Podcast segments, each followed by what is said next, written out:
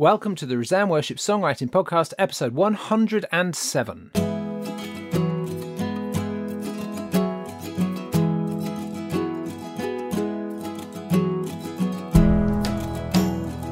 I'm Joel Payne, I'm Sam Hargreaves. and this is a podcast to equip and inspire grassroots songwriters serving in their local church and beyond. In this episode, we'll be talking about the dynamics of introducing new homegrown songs to your congregation, reflecting on our successes covering the other Psalms last month, and setting a new challenge for April. Hello, Sam. Hello, mate. Which Psalm did you do? 132, I think. Nice choice. I I struggled. Yeah. you? I mean, it's too early to talk about this, isn't it? But I, Yeah. yeah, I, got- found it quite hard, and then I found a little chunk. And I was like, "That's it. I'm I'm zoning in on that." a chunk and a chink, if you will. a chink of light and a chunk of psalm. What else have you been up to then? I don't know really. We were in Bristol. We did a training day in Bristol. We did um, Evergreen uh, Young Worship Leaders Retreat in Guildford, uh, and we're getting ready for spring harvests. And uh, my kids are off school because the boiler's broken. At the school. Yeah, every day my son prays in the morning that like God would mean that they don't have to go to school, and this week it's worked. He truly is chosen. Yeah, so it's like to it's back to um homeschooling. I've got Oh, trying to log him into Google Classroom and Oh no! And then you've got to try and remove those backgrounds next time you're on a video call because they're all there. oh man. Shouldn't your um, children, by this uh, mature age, be running all the tech in your house? You'd think so, wouldn't you? But then you try and do, you know, you try and do like parental control things, like Oh, I yeah. have to log in first. So then he has to come to me and say, "Dad, you need to put your password in." and Yeah, it's a pain, isn't it? Then it doesn't work, and blah blah blah. Yeah. Yeah. Ah, well, um, I have been, along with several very kind uh, volunteers and uh, team members and stuff, been working my way through over 400 songs for the Lament and a Hope double album project. Isn't that amazing? Does that does that beat the Porter's Gate? I thought had, totally like, beats the 200 Porter's something. Gate. In your face, Yes! Porter's Gate. I don't know if it does, but um, it's good, isn't it? It Yeah, feels really. good, and it is. Um, it's really good. I I got to say. I mean, obviously, there's a lot of wading through stuff, um, but doing this, I, I really wanted to do this parallel project because I wanted us to be able to really talk real lament and really talk real hope at the same time. And I've got to say, I'm finding it enriching and inspiring. I, I, I really believe in this because, yeah, both these things are are so important and so good. And I love the idea that we you know, we're kind of saying to the church, look, you've got to hold both these. You've got to, Yeah. and you don't just hold them and try and reconcile them all the time. Do justice to both. Yeah. So I'm pretty excited. But it is a big project, so we are going to have to run a crowdfunder. Whoop, whoop. Yeah. So um, I'm basically, I think we're going to be looking for about eight thousand pounds. We got we, you know, we can put, we've got a certain amount that we can contribute to it, um, but it's a big project with two albums. So, and my little idea this time, as well as kind of doing some advanced sales and offering resources and stuff, is that people might take on a little chunk of the fundraising. So, as part of our crowdfunder, we're going to allow people to pledge to say, for example, um, I will raise £100 for you by the end of June or, or something like that. Because I reckon if we can just get a bunch of people doing that, that takes a chunk of it really quickly. And then those people can, you know, sell homemade cookies, um, do a Facebook birthday fundraiser, um, auction off bits of their home, I don't know, all kinds of stuff. Um, in order to do it, do you think? Do you think that's quite a good idea, Sam? That's an excellent idea. I mean, it's, mate. I suppose it's not a new idea for charities to get other people to do fundraising for them, is it? Or a sponsored event. What would be a very apt? Um, a sing-a-thon. actually, I tell you what. Let's bring in our other um, our, our co-hosts. I guess for today, Andy Clark, Elise Massa. Hey. Hello. Hey, uh, right on the spot. Come up with an idea for a sponsored something to raise money for the Hope and Lament album. We've got s- a Resound sing-a-thon. tissue boxes. Resound tissue boxes. So they can use them during the Lament album. And it's there and it has like quotes from from the songs. How did the uh, Like on the economics of this work?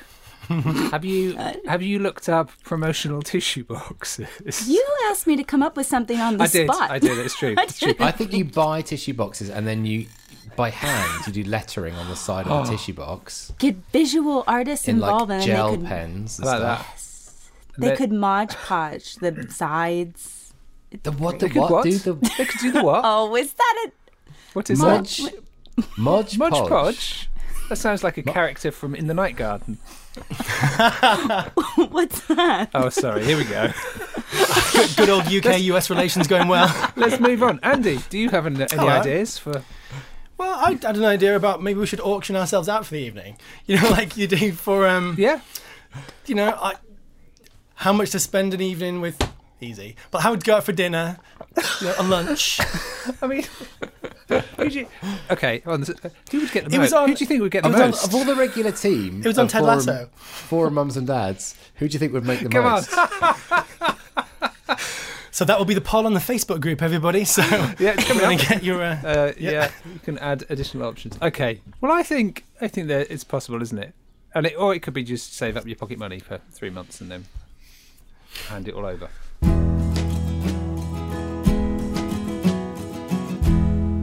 Uh, Sam, you have been fasting from social media. Yes, How's that going? glorious. Is it? Yeah. I I mean the thing the thing is you, you fear that you've you've missed something Oh, you have. important. Oh, yeah. yeah. Someone's like asked a question that oh, dang it. But you know, that's the FOMO that I'm trying to step yeah. away from. It. Well, we started auctioning you out, Sam. Yeah, we have. you missed. You missed that one, mate. You really So- don't want to see what you went for. um, I actually I don't have social media on my phone through a, a, a, a, a just a completely happy coincidence that when I tried to set it up, the authentication thing got stuck in a loop, and so I gave up. Um, So that's that's a nice Glory. place to be. yeah, what have I missed though? Well, um, Andy posted an incendiary question on Facebook, which, which was not incendiary, but it did actually lead some quite interesting um, responses. And I thought it might be good for us just to chat around that for a minute. Now, Andy, can you um, refresh us? Yeah, I'd love to. So I was in a conversation in my uh, church office. I'm on staff at my church, and I oversee the worship team. And I was talking with one of our leadership team, and uh, she was commenting on what an excellent job I did on Sunday. Just throw that one in there. But the reason she said, I don't know why you're so surprised, Sam. the reason why I did such an excellent job was because I didn't. She said, I really love the way you didn't mention who wrote any of the songs. like, as if I do it the whole time. But like, you didn't mention it. So, and this is the quotes. This is actually important. So, quotes, so all the glory goes to God. Okay, So the uh, idea is like, there was like no Yeah. distraction. and I looked at her with my kind of face tilted to one side. I was yeah. like, and I replied and I gave my answer. Now I'm going to hold my answer back Okay. for the purposes. But I thought what I'd do is it'd be really good to mention this on our 12 Song Challenge Facebook group. Yeah. We've got songwriters, we've got worship leaders to kind of see what you know how how people feel about this. Do you, when you've written a song, do you announce this is a song that I've written and why? Or if it's been written from within your community, maybe you're not the songwriter. Yep. How's that gone? Yeah, that was the question. Great. Yeah. And there were quite a lot of responses and quite a variety in the responses, and some of them were really thoughtful as well, um, which I thought was helpful. And I, I kind of thought a lot of them are based on certain principles or certain assumptions, kind of key key reasons why you might do things a certain way. Um, and it, it seemed to me that the two, there seemed to be maybe three things. One was to do with with the own kind of um, personal uh, humility discipleship of the songwriter themselves and how might how that Yeah. might affect it. One was to do with the idea of the flow of worship, the presence of God, the the glory of God, and then one was to do with the kind of import with the community relationships and and so on. And they seem to be the, the factors that were influencing it. Sam, because you um, didn't see any of it, Yeah. what, what would you come out with? Where would you say? in my church, we're quite a small church, and um, I wouldn't say there's any particular sort of sense of like celebrity. Um, and I think so. We one of our music team has written some settings for the kind of communion liturgy prayers, and we introduced one of those a couple of weeks ago. And I said, "Hey, Janine has written this," and I, for me, that was a real kind of community thing of hmm. affirming her, hmm. and you know, as a quite a small church that probably, you know, doesn't think of itself as amazing in a lot of ways. Like that was quite an affirming thing to say. Hey, one of our members is as so. I, for me, I, that's no problem at all.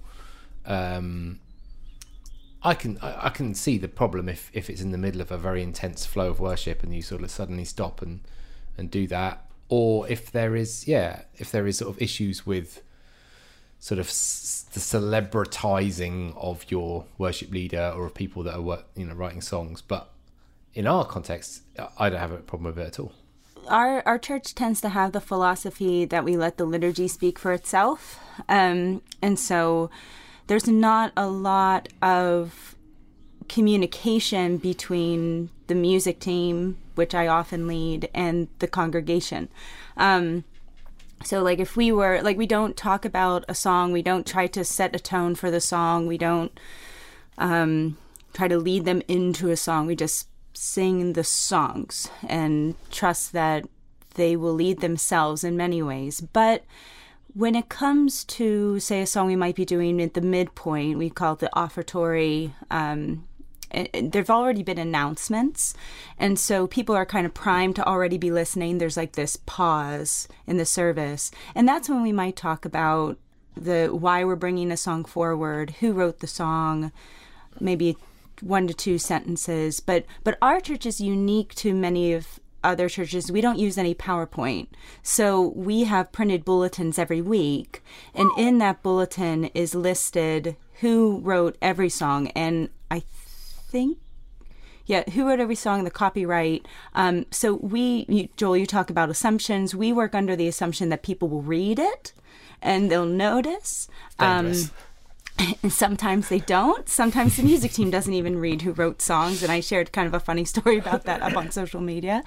Um, but that that's where we land. There's just not a lot of talk between Yeah. the music team and the congregation. It's pretty much like the priest, the celebrant. They're the ones being the liaison, and we are supporting that. So, but I love it. I mean, we we used to have people. Um, my husband was actually one of them who would write songs, but then not give their name. They'd want it to be anonymous. Um, and I've actually pushed back on that with some of our songwriters. If I can tell it's actually not part of their discipleship that they're doing that, it's because of a pressured sense of what humility looks like. Yeah. Um, and really, it's because of the congregation. I mean, when we do a song and it's really meaningful, a lot of times you want to look that song up. You want to know where it came from. And if there's nothing that mentions that, then they're just kind of left going, well, I guess I only heard it that one Sunday. Um, and so it is a way to not just honor the person who's done the work and is testifying to what God's doing in the community, but it's also honoring the person hearing that testimony to recognize that it is happening from one of their own people in their community. So That's interesting. I thought the, actually the response was was mixed. I thought that uh, excuse me. I thought I'd be inundated with people saying, "Oh, I agree." Well, you know, I you know, I think yeah. Like, I'm with you. I'm with you, Andy. I think things like this, but people were loads of people just said they didn't want to mention it. There was this big thing about distraction, actually, not wanting to cause a distraction. And I wondered if there's almost an aspect of almost like false humility there, if almost like fearing distraction is actually what people really are scared of actually kind of fearing rejection if they're putting themselves out there saying this is something that I've brought. Um, yeah, I mean my my my take. I, mean, I understand that I'm probably in quite a unique position. Okay, so I'm the worship team leader at our church. I ultimately decide which songs we sing. Um, so I I only actually have to convince like one person whether the song's good enough. Which is usually me. but um, so I, t- I told our leader I actually think it's important for the church to know when a song's come from its own community. I think it actually brings a level of authenticity that you can't find elsewhere. And it doesn't necessarily mean it's better, but it just means it's homemade. I think of it like this. So, um, have you ever been around to someone's house for dinner and they grow their own vegetables? Yes. Yeah, and they'll be like, "These potatoes were in the ground, but two hours ago." Yeah. and uh, they can go out and they Yeah. deliver them, and yeah, and it kind of brings uh, my in-laws say this all the time. Hi, if you're listening, love you. It brings more of a. it brings more of like um. Like a family focus. Can you, Yeah. Like, you- can you, you- say hello to my wife as well? Because she does actually listen quite regularly. Let's Hi, a little Rhiannon. shout out. That'd be lovely. Thank you. Carry on. Shout out to you. Well, you are doing an important job, and thank you for helping me with this metaphor, Rhiannon. So, so it brings more of a family focus, but then you can give thanks to God for the food, but also appreciate the community Yeah. that you're in. Yep. Yeah. That's my metaphor. I think it's good. Um, I, I think a bunch of things. I, it doesn't matter that much, does it? it, it- as as long as you don't. Unless you actually feel really strongly about it, in which case it begins to matter. You know, whether you know. So, for example, is your pattern of worship to talk a lot or not? I suppose if it is to talk a lot, then saying something Yeah. about who wrote the song makes a lot of sense. If it's not, then it would be a bit weird to interject, maybe. Yeah, Um, yeah, it's true. I, I do find I struggle a bit with the idea with this whole sort of distraction idea. I think people are often a bit worried about it being a distraction in worship, as if somehow that breaks a magic spell, as if somehow God can't hold our attention, or I, I just find that theologically difficult. I, I think this is all about God and very little about us, and therefore, to imagine that by doing things, you know, and there are various things that come up, aren't they? We say might be distracting. To imagine that those are somehow going to undermine the worship of the God of the universe and His uh, ability to engage with us and so on. I kind of, I want to. I- just sort of want to push back at that a bit. Uh, whereas at the same time, I totally understand just doing things in a way which seems sensible and makes life easy for everyone, of course, makes sense. But I, I don't like the kind of fearfulness of somehow will offend the spirit or something by, by, by that kind of thing. And then I think um, there's a sort of th- this thing of kind of, you know, got to give all the glory to God. But I just think, and if this is part of my, one of my hobby horses. But if you read the book of 1 Corinthians, it's clear there are a whole pe- load of people in that church claiming they were constantly giving all the glory to God. Don't interrupt when I'm speaking in tongues for five hours. We're giving the glory to God. And Paul is saying, yeah, but you're you're not listening to each other. You're not giving people an opportunity to contribute in your worship. You're you're get, hmm. you're cracking on with communion because it's such a holy moment, rather than wait for the the poorer people to arrive who are still at work or the or the slaves or whoever else it might hmm. be. And hmm. it's so much of that is a critique about worship, but it's built around community relations. And so I think it is really, I, I am troubled by a theology of worship that doesn't think community relations are absolutely integral to it because that seems to be the message of the New Testament. I understand it's quite difficult to apply sometimes, but therefore, for me, to not acknowledge that God has done something, that He has given gifts, that He's released creativity, that He's blessed the church for the building up of the church through somebody, is to miss giving glory to God because He deserves glory for that. And enough, I think the song I'm singing is written by so and so in Australia, I, I miss out on thanking God, and we miss out on celebrating His work amongst us.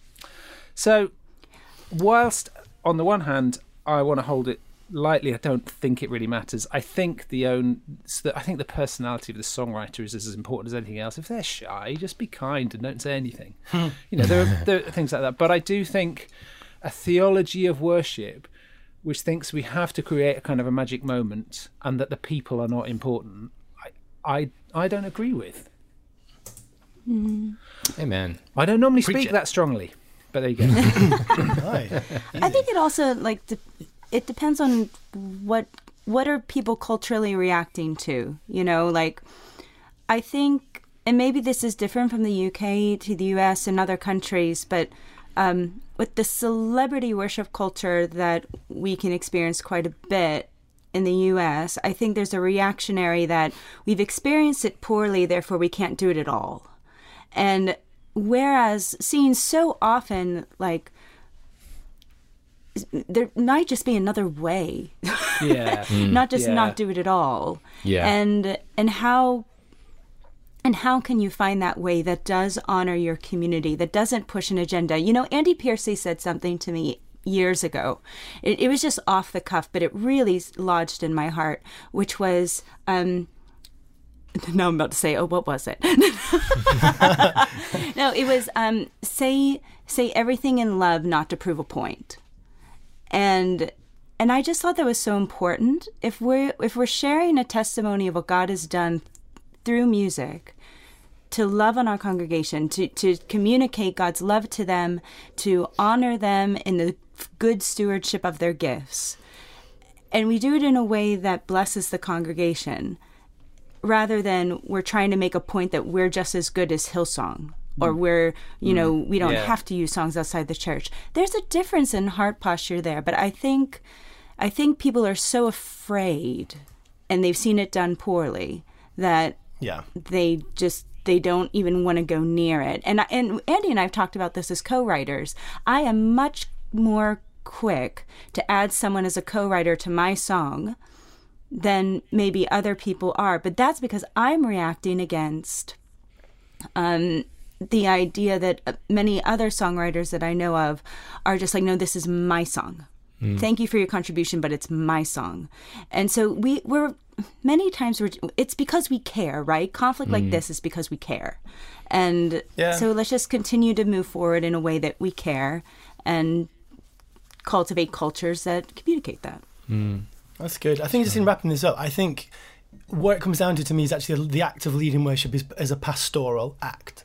And I think Oh, if you just yes, see it as on. like, yeah, okay, it's a fridge magnet. Like if you just see it as a thing where you're just a human iPod, there's a reference for people in the 2000s, but like then then you're missing the point. But the thing is, like I said, it's a pastoral task. You have a responsibility for the songs that you sing, the way you bring them, and the community that you're in. So I would love it if people would just think more about that. And I think unless you're really, unless you really start to think about song worship, which we do in our community, because we write songs for it, Yeah. then you often you can just see it as just like a, a playlist that gets put on. So hmm. yeah, I said that to my church leader, but in a kinder way. Yeah, that's good. Thank you. Thanks, folks. 12 song challenge. In the month of March, we did the other Psalms. We had already attempted Psalms about 18 months ago, and we covered about two thirds of them. So the challenge this month was to pick from a shorter list of the less loved Psalms, the ones we didn't quite fancy, the tricky numbers. And um, Elise I think you, amongst one or two other people, Ken and Rebecca, have been monitoring this quite closely. Now, it is the, we're about three days off the end of the month here, but where are we at? I am so glad that you asked. So, we have, as of this moment, there are Yeah. four Psalms that have not been posted. Now, there are people who are claiming that they've worked on it or they are working on it. And I just want to communicate to Yeah, you all yeah. I do believe you, but You don't Um, sound like you believe. no, I, I do, but I think it's just like if you haven't post, not posted, not counted. So, yeah. yeah, but I mean, that um, is the 12 song challenge motto, basically, isn't it? So that's fair enough. Yeah. No flag, no Yes. country. So we have four psalms that um, have yet to be picked. It's kind of like a biblical dodgeball game where everyone lines up and you pick in who's going to be the last psalm that no one really wanted to pick, but picked just because they were left. Um, but yeah, so we'll see. So Do you guys are have they- dodgeball Can you? in yeah. the UK? Okay, just making sure. Can, what are those two psalms? Uh, so the four are 106 and 7, um, 60, and 64. Are they particularly difficult, or is it just a quirk? Well, 7, 60, and 64 are in the lament category, which doesn't mean they're necessarily difficult. But um, Psalm 7's unique. It was one that David wrote about Cush the Benjamite. Interestingly enough, I tried to find Cush the Benjamite in the Old Testament and can't find him. So he had a song written about him, but no other mention. Can you imagine being Cush in the congregation? Like, you're singing worship, and then you're like, wait a minute, is this about me? It's all about me. Because David not only said that he wrote the Psalms, he said who he wrote them about. and that can be a little bit awkward. Um, I hope, So, Da- I yeah, hope so- David didn't actually stand up and announce that he'd written the Psalms before he led them, though. It's so That- distracting. Sorry. I'm sorry. I feel bad. I'm look, sorry. Everybody who takes a different view, I want you to know that I love you and you're probably right. Carry on. and then 106 was a Thanksgiving psalm. I didn't get to that one last night to look up like what might have made it tricky or um yeah, I could do a real quick view, but I just remember number 7 and cuz a couple people said they were working on it, but they didn't know what to do. Um Oh, another one was I think this was 64 64. It's either 60 or 64. What uh, David wrote it after Joab killed 12,000 um, people in a rival tribe. Not tribe, but like group. So that's kind of hard to step Yeah. into those shoes. Yeah. I mean, what would I do if my friend killed 20, 12,000 people? Here's this song. Um, so that could make it tricky. Um, but we'll see. I mean, four psalms. Yeah, I that's mean, amazing. Psalm 7 has this line, which is just so ready for a song. Those who are pregnant with evil conceive trouble and give birth to disillusionment. I mean, there's a song right there, surely. That is It's beautiful so good. poetry, isn't it? Wow. Boom. Amazing. Um, right, come on then. Let's see what we got. We, let's let's let's have some songs from this month. Andy, you're going to kick us off. I would love to kick us off. Well, I am the leader of Team Annette or Annette. I, I love my team so much I don't even know how to pronounce their name. So it's Annette, yeah. Annette. Annette, I've like never been Gannet. Like Gannett. Yeah. Well, one person, one thing I do know how to pronounce is the name of Oscar Nash, and he has written a psalm based on Psalm 17 brackets apple of your eye. It's my DJ voice. I call on you. I know you will answer. I pray to you. You turn your ear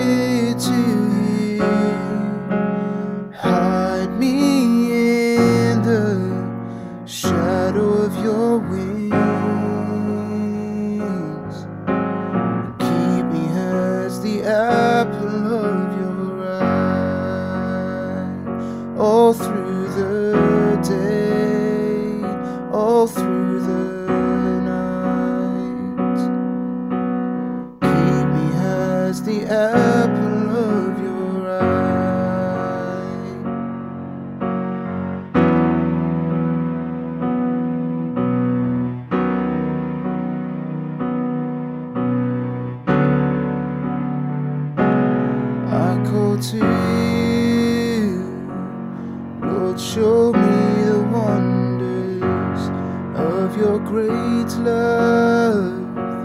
Save me by your right hand. Hide me in the shadow of your wings. Beautiful job, Oscar. Now, I don't just love it because it sounds like Champagne Supernova by Oasis, Yeah. but I lo- like credit to you, Oscar, for some cracking chords. I've got to say, like the the, and I, I will always focus more on the music, on the melody and the harmony. But then I just think it's it's got this like beautiful, relaxing and kind of longing feel, and that um, it uses lots of the straight NIV translation, and actually, like that longing music kind of adds to the plea of like "keep me as the apple of your eye," which is a phrase I don't really like, by the way. So I'm not wanna, not having a go at David Yeah. For, his, for his lyric writing, but I just find it a bit of a strange. I know we're not here to critique him. Um, so I would love for us to listen to Irene Baum's song that she wrote based on Psalm 81. Sing aloud to the God of Jacob. Start the music, beat the drum, shout for joy to the God of wonders. Celebrate what God has done. God rescued us. We're not slaves anymore.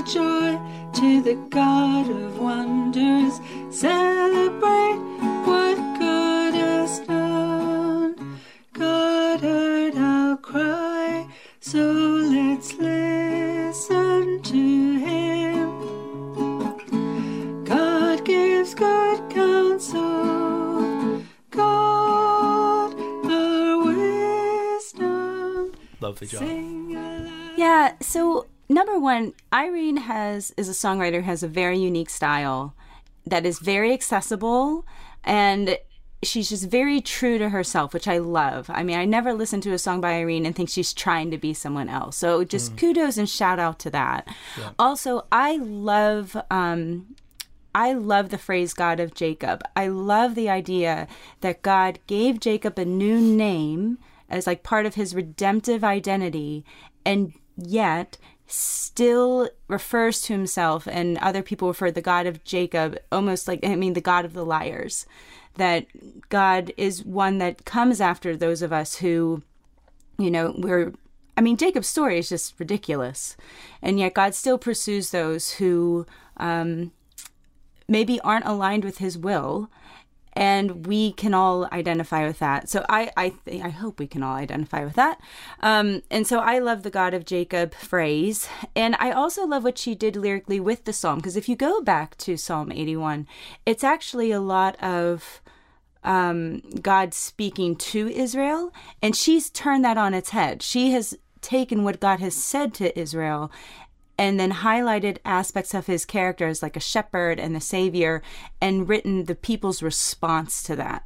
So I just thought that was brilliant. And I was hearing in my head, sing to God, oh the God of Jacob. Like you can make it in different styles. Yeah. Um, while still being true to the song. So love it. It's good. Cracking job, Irene. Yeah. I'm going to um, throw one in the mix from um, saxophone wielding Dave Jarvis, who sadly is not wielding his saxophone in this track, but I love it nonetheless.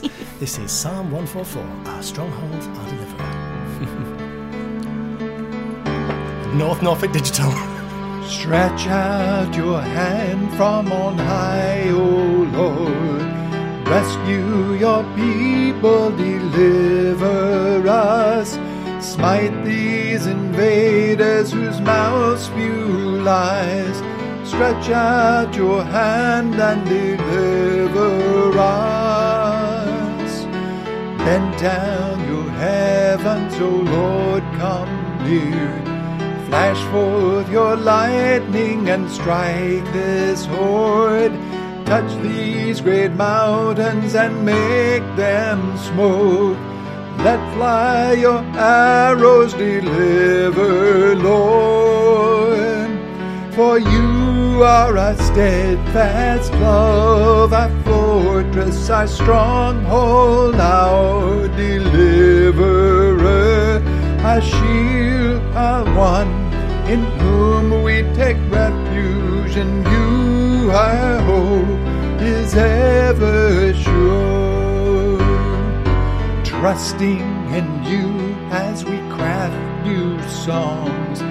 Hear us, O God, as we Good sing. stuff, Dave. He he took on a smiting psalm. Yeah. Yes, Dave. Yeah. Come on. He said, and uh, he, he said this in his um, in his introduction on Slack. He said, "The warlike nature of the psalm is difficult for me, but this helped me remember that there are situations where these prayers are needed." And isn't that so Yeah, true? totally true, I think I think if you're not in that situation, it, it can kind of think, "Well, this is like old language. No one needs, no one ever will speak like this." But you think about all the places all, all over the world where people have been displaced because of war and it's just it's, yeah and i thought as well that the melody they use actually makes these words very accessible in a text that i can imagine being quite hard just to, to read so uh, great job dave just more saxophone next time please my friend but All right. Well, I want to give a shout out to Graham Sr. He wrote a setting, or not a setting, but he um, versified Psalm 2. So, though the nations are in uproar. Though nations are in uproar, their peoples plot in vain. Their leaders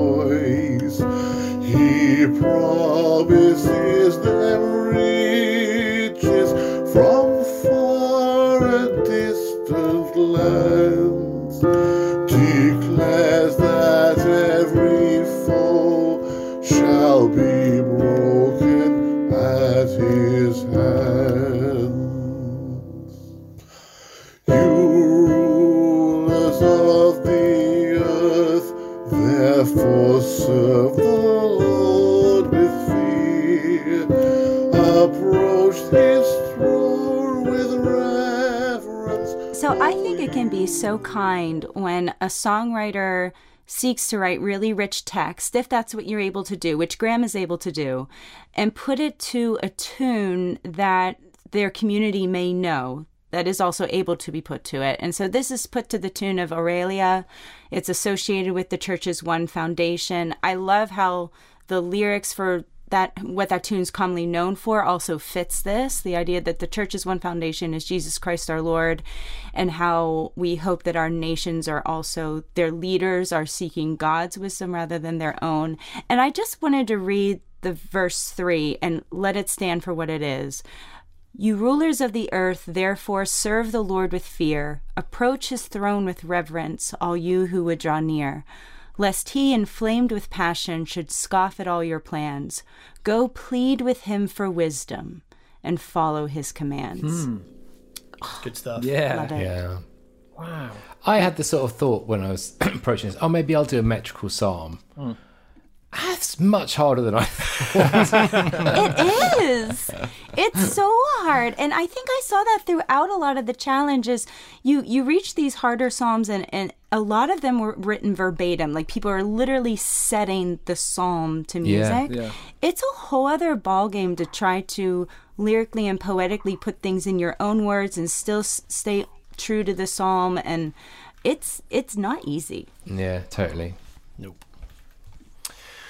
Well, what is easy is being able to recommend this next song, which is by John Biggin. Oh, Alan. John Biggin from Team Briar, who has done a great version of Psalm 99. I'll have one with the flake in, please. The Lord reigns. Let the nations tremble.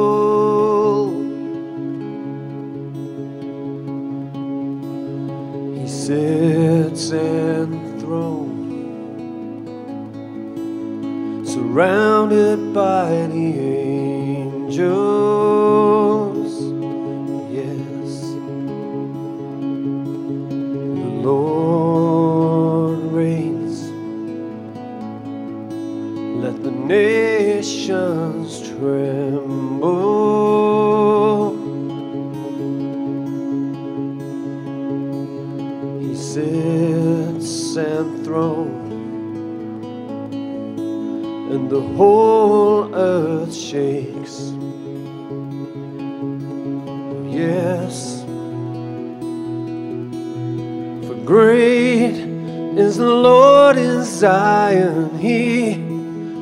Exalted over all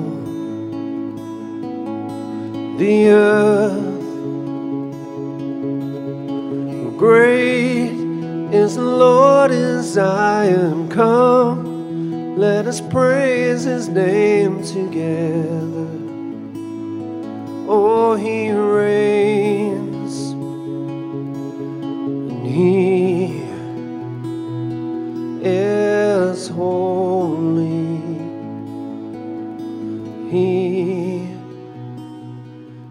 That lovely? is holy. That is so lovely. So vibey. Yeah. Yeah, very violent. Evocative. Really got. I'm not allowed to say Evocative, vibe yeah. anymore in our house, but No? no, I'm- think I'm allowed to say evocative. It's a Yeah, long story. Until Rihanna listens, listens to this, and then she goes, "Don't say that anymore." I just think it's lovely chords, lovely melody, easy to sing along to. Those high notes in the verses are really satisfying to sing, and the lyrics are good too. I imagine. I mean, I was focusing on focusing on the music. No, I'm joking. It's great. Uh, John done an absolutely fantastic job. If I was to critique it, I would say it's disappointing you didn't use the word cherubim. But um, I'd like to see a little bit more of that in there. But it just, I thought it was lovely, really good way about making that song really accessible. So, cracking job. Well, last but not least, I would like to mention Dave Forey's song that he would say is co-written with Keiko Yang. Um, and it is Psalm 122, The House of the Lord. I will rejoice with those who say to me, Let's go up to the house of the Lord. I will rejoice. Oh, sorry, Psalm one two two. That that was my version of Psalm one two two. I was going to say, Dave Forey sounds an awful lot like Joel I'm Payne. so sorry. I don't know how that slipped in. Whew. Uh, oh, what? Play the whole? Th- no, no. Okay.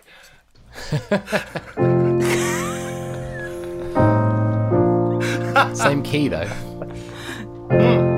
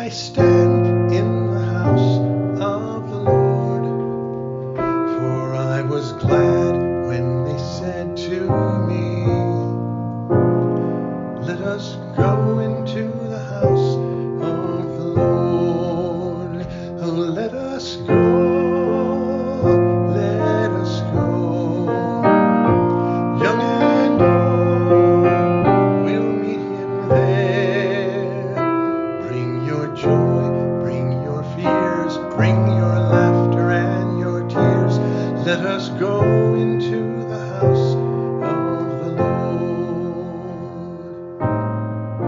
Lord. Nice. Now that's a song about Psalm 122. Oh,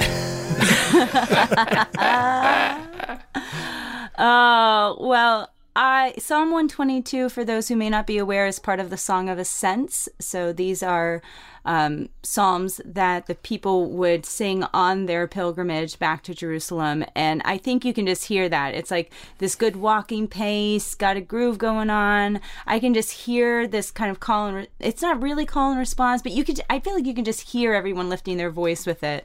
Um, and I also love how each verse builds on why we're glad that we're going to the hmm. house of the Lord. like I think sometimes about my son who's like, I don't want to go to church because he's just so tired in the morning and we have to get there so early. But Dave does such a nice job. Like there's peace in the house of the Lord. Like these are the reasons why I was glad when they said to me, Let us go to the house of the Lord. And I just thought it was lovely. Yeah, great stuff, Dave. Good job. Let's have a star of the month, shall we? Pew, well, I think I would love to. There's somebody who has been dispensing their kind comments here, there, and everywhere, all over Slack. At their own expense. Their own expense. Yeah, I can't think of anyone else, anyone better. Nobody does it better than Ken Spence. Well done, Ken. Twelve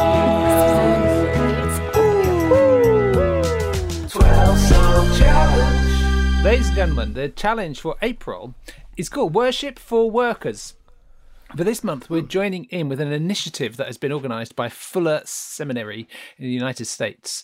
Uh, a whole project built around the idea of designing resources for worship which makes Sunday worship meaningful and relevant for people who spend most of their time at work.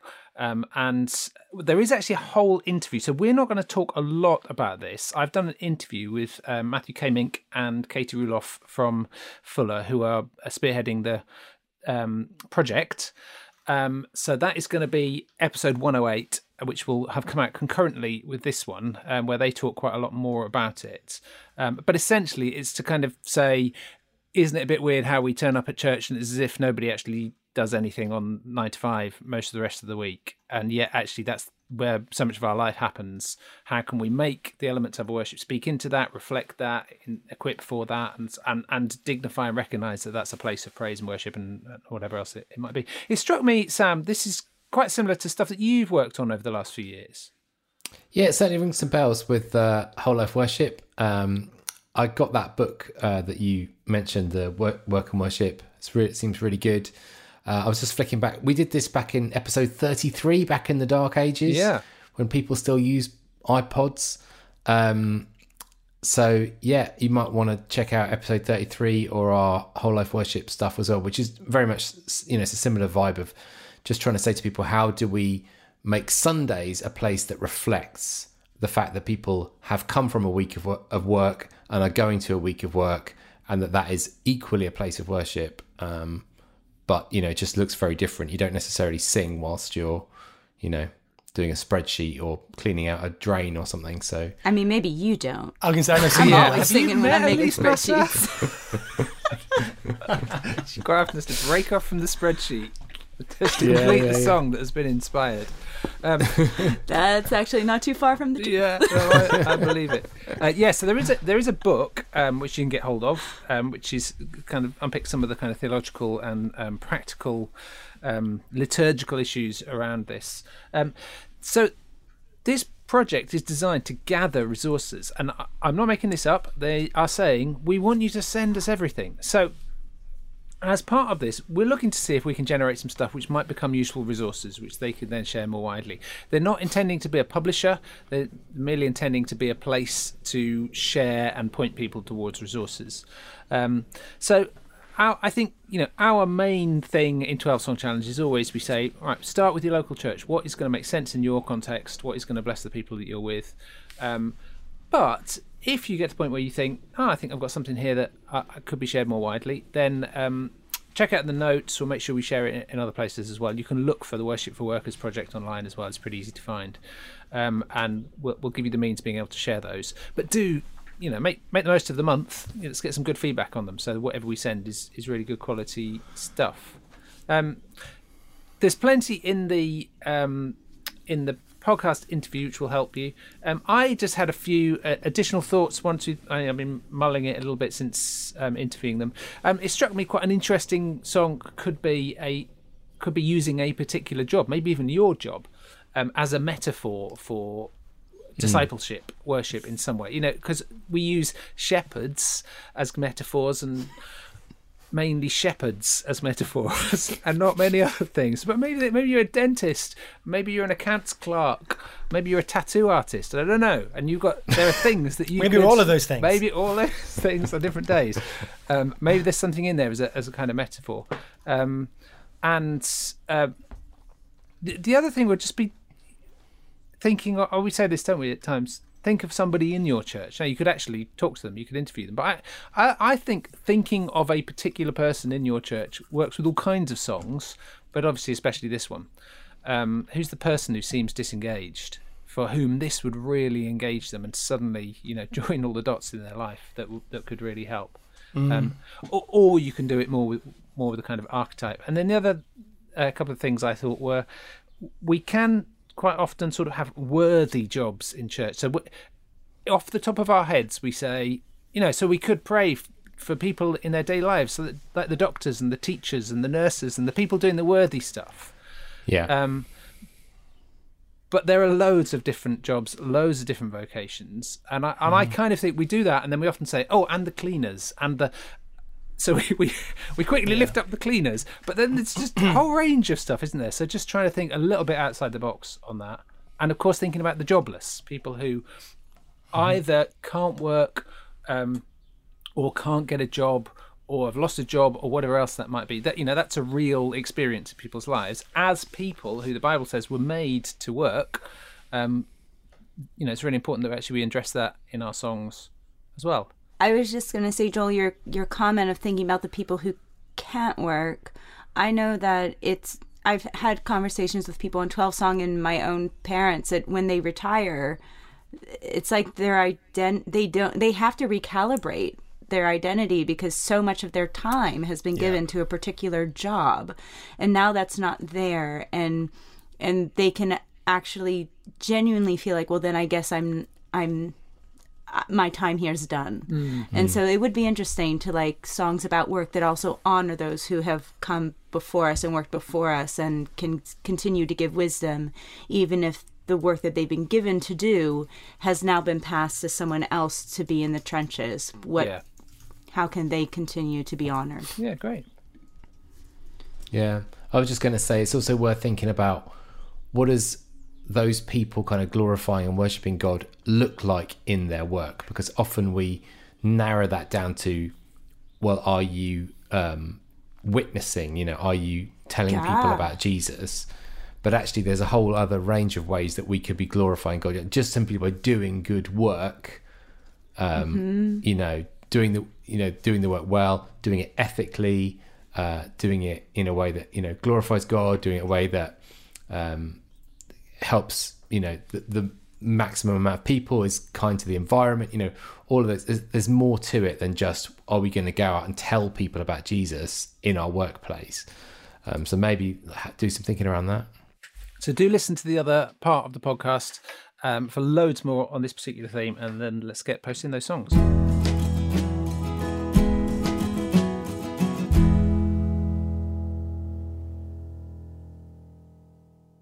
That's all for this month. And our featured song this time is going to be by Elise Massa herself from her album Sunset Songs for the Evening, available from all good uh, music sub- distributor suppliers. And it's called Now I Lay at the Altar. So until next time, bye. Bye. Cheerio. Laters.